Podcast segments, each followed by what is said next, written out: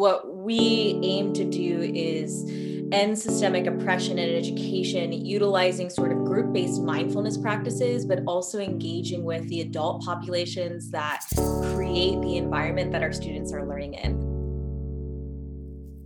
Welcome to Solutions, a podcast produced by Soul Academy. Solutions gives everyday teachers and educators the floor to discuss their experience with education, their struggles, and their strategies for solving them. From culturally responsive education to the future of online learning, the floor is yours. Hello, everyone. Welcome to the Solutions Podcast. I'm Bo McCoy. Here we highlight a 15 minute solution, something positive that can work in education. And today I have a great guest. Uh, her name is Kristin Calabria. She's the head of the Bridge Lab. Kristin, it's wonderful to have you. Thank you so much. I'm so excited to be here. So, tell us a little bit about your background and any experience you have in working with education so our listeners can get a little familiar with you. Absolutely. So, I started working uh, in schools really as a teaching artist. My undergraduate degree is in acting. Um, and when I was in university, I would go into public schools in Boston through a theater company and do theater arts education in a group setting. Uh, and as I then moved into other parts of my career, I became a yoga teacher and was doing yoga and mindfulness practices for a high school in the Bronx twice a week after school for about three years and working with that uh, population really inspired me to start my nonprofit, The Bridge. And what we aim to do is end systemic oppression in education utilizing sort of group based mindfulness practices, but also engaging with the adult populations that create the environment that our students are learning in. And so we're very interested in utilizing the knowledge of the body and reintegrating people to sort of the way that we communicate with ourselves and with each other. I love that. And it's wonderful. And for our listeners who are not familiar, maybe talk a little bit about your scientific background and, and why you think this is such a good thing for parents and teachers and students.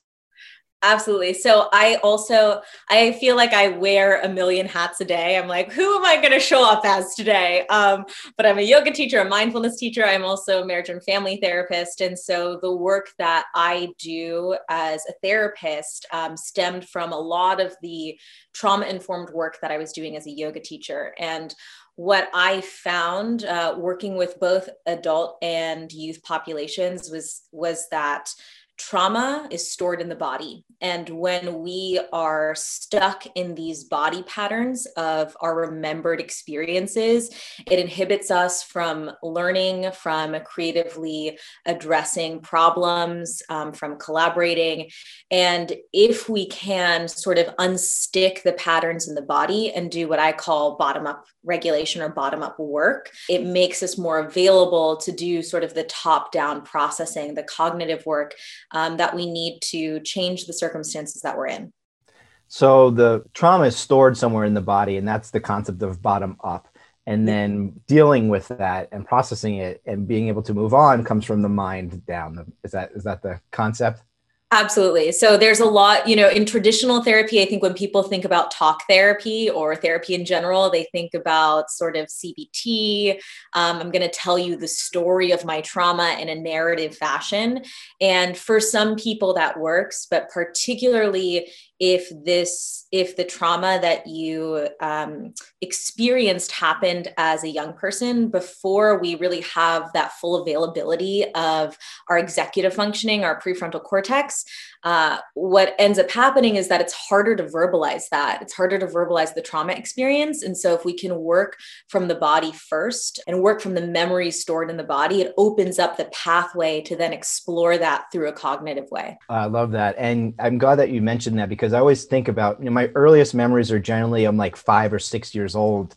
And I say to people, if you were trapped in a house with some people, for five years and they always said the same things and they did the same things, you'd probably believe that to be true. But that's what our early childhood is like for all of us. So wow i just realized you know a lot of things are stored in the body and not necessarily in the in the memory. Absolutely. Absolutely. And especially for young people where our we're still learning how to make sense of our worlds and most of how we're doing that is through the lens of our primary caregivers. So if we're thinking about not only sort of these acute instances of trauma like a car accident or um, a natural disaster but more in terms of developmental trauma which might be anything um, like abuse or neglect or living in a really dangerous neighborhood and watching uh, violence happen in front of you, if that's the way that you're learning to experience the world, it sort of sets a young person up to live in a state of hypervigilance, of expecting danger at every turn.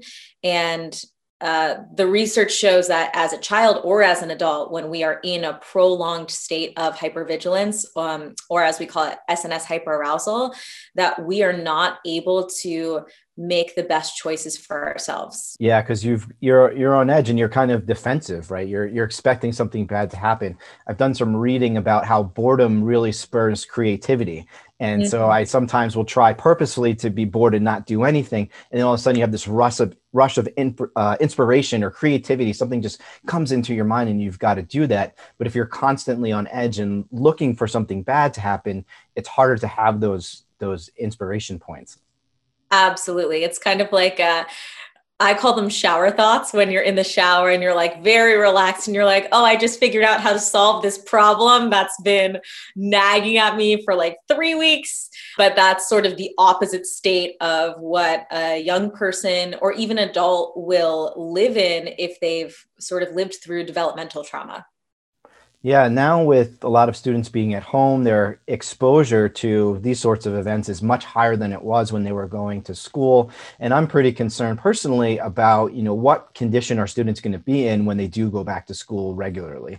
And so maybe you could talk a little bit about a solution. You know, if you're a concerned student, a parent, teacher, uh, what are some easy things that that you could do? Or maybe not easy, but what are some things that you could do to help with that situation?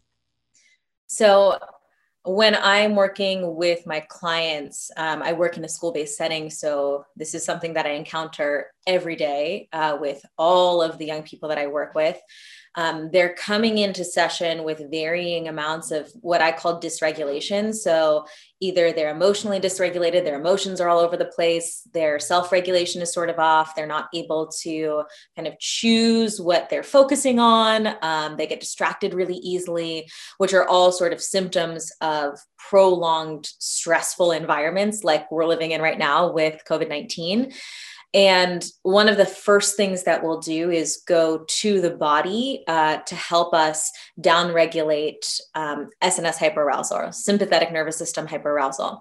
And so the way that we do that, it kind of varies depending on uh, each client or each student, um, but really simple sort of meditation practices or restorative yoga practices can can help to alleviate sort of those symptoms of prolonged stress, um, like an accelerated heartbeat or racing thoughts, um, or feeling fidgety or agitated, and so just three really simple things that I like to do. The first one is um, it's child's pose, but with your hands uh, reaching back behind you and cupping your heels with your hands. So I call it folded leaf, but a lot of uh, the kids like to call it egg because they feel like a little egg.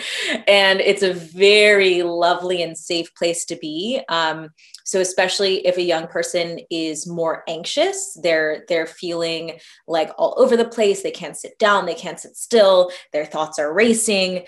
Um, that can be a really nice way to just help ground them and there's sort of this compression of your front body against your thighs and that also helps to downregulate the nervous system. In conjunction with that uh, we call it mindful breathing. So eyes are closed and you're feeling your belly breath happen and you're taking a deep belly breath in and you're also exhaling all of the air out of your belly. So especially for the younger kids like um, sort of elementary school age imaging it as like a balloon is filling up your belly and then the balloon is deflating is really helpful. And then I found this particularly helpful, like for myself, um, as I was sort of moving through my own healing process, is that stillness really didn't work for me. I was being asked to be still all the time. And I can really empathize with our students now who are asked to sit in front of a computer and just be there for like eight hours a day. You know, young people, their bodies are made to move and they're made to express themselves physically. And so what I found the most helpful for me was really mindful movement. Um, and so if I'm working with a group of students, I'll ask them like what their favorite song is and then we'll kind of make a playlist of songs and we'll turn on i'll just choose a random song. Every week we'll turn on the song. And for whatever that 3 minutes and 45 seconds we're doing really mindful movement that can be as simple as like jumping up and down as if you were jumping over a jump rope shaking out your arms shaking out your legs so that we're physically releasing those stuck patterns in the body um, and then coming back down to a still place so that we can re-engage with each other. Well i love that. So i have a, a three-year-old nephew and he's his favorite song is i like to move it move it. So we put that on he sings and he dances and you're you're right it's just that release for him. Now i have a question like a lot of people when they think about you know restorative processes when they think about therapy when they think about meditation they think it has to be a static thing. You know i'm sitting my legs are crossed or i'm laying on a couch and i'm talking to a doctor. So can you address that concept of how movement um, can be used in, in these practices? And is it as effective as you know what people traditionally think of? Absolutely. So uh, in terms of mindfulness in general, just I would say a basic definition of mindfulness is purposefully a pla- placing a person's attention on a specific thing. So that could be I'm purposefully placing my attention on my breath. It could be I'm purposefully placing my attention on um, washing the dishes or gardening or cleaning. Uh, but it does not have to be like a stagnant or still process. So, for example, the yoga practice would be considered a mindfulness practice, but there's a lot of movement that happens. Uh, within that practice, you just happen to be focusing very specifically on the movement that your body is doing and the breath inside of the body. Uh, so, first rumor of mindfulness dispelled. The to address the second part of your question, there is um, uh, an up and coming, I would say, way of navigating trauma and trauma in young people in adult populations that uh, is called somatic experiencing or somatic work. And in this type of work, the actual story of what happened to a person, the trauma that they experienced, is not the most important part of the work. It's more about addressing and and finding the places of stuck impulses in the body and then allowing the body to naturally release those impulses um, so I think of, for example, if somebody feels like they are stuck and they need to hide, they might hug their knees up to their chest, shoulders up, and sort of like curl up into a small ball. And that is sort of a stuck impulse, right? We start to um, turn inward and in and down as if we're being attacked. And if we can release those impulses, a lot of times it will look like I'm running away or I'm fighting back or I'm, I'm reclaiming my physical agency in some way. And physically playing out that story can be a really strong way to start the healing process so that a person can cognitively explore what that trauma meant to them and how they can be more than just that traumatic experience.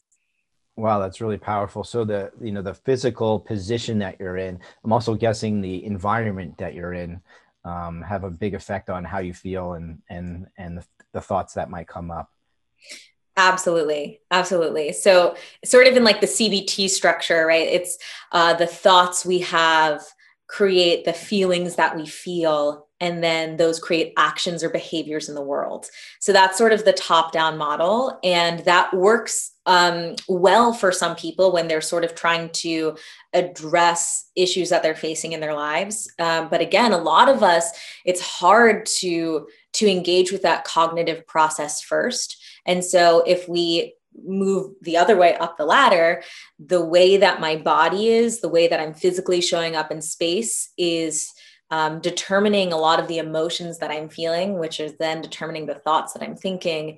Um, for those of us who we like live in physical bodies we can access our physical body. We can change our physical body or the actions that we're doing the way that we're physically expressing ourselves and then it can ripple up the chain emotions and then thoughts. Wow that's amazing. So this has been phenomenal. I think like many great solutions here you know think about yourself is really what i'm what i'm taking away. And, and there's no limit to what age you can do this right? It starts at very young into any age right? Absolutely. And especially the young people like um, kinder through five their their language is sort of physical expression and play. So the more we can engage them in a whole bodied play the more they'll be able to open up and and maybe pinpoint different emotional experiences that they're having yeah and the only hard part is getting them to stop because with my nephew he just I just get worn out, you know. I don't want to play anymore. uh, so this has been wonderful. So if people are interested in learning more, please tell us, you know, where can they go for resources and how do they get in touch with you and, and the organization? Uh, absolutely. So our website is thebridgelab.org and you can get in touch with me at Kristin at thebridgelab.org. Thank you so much. Thank you. All right, stop recording. Thanks so much for making it to the end. If you loved the episode today, click subscribe and share it with your friends. Know someone who would be the perfect guest? Shoot us an email at hello at soulacademy.com. Catch you in the next one.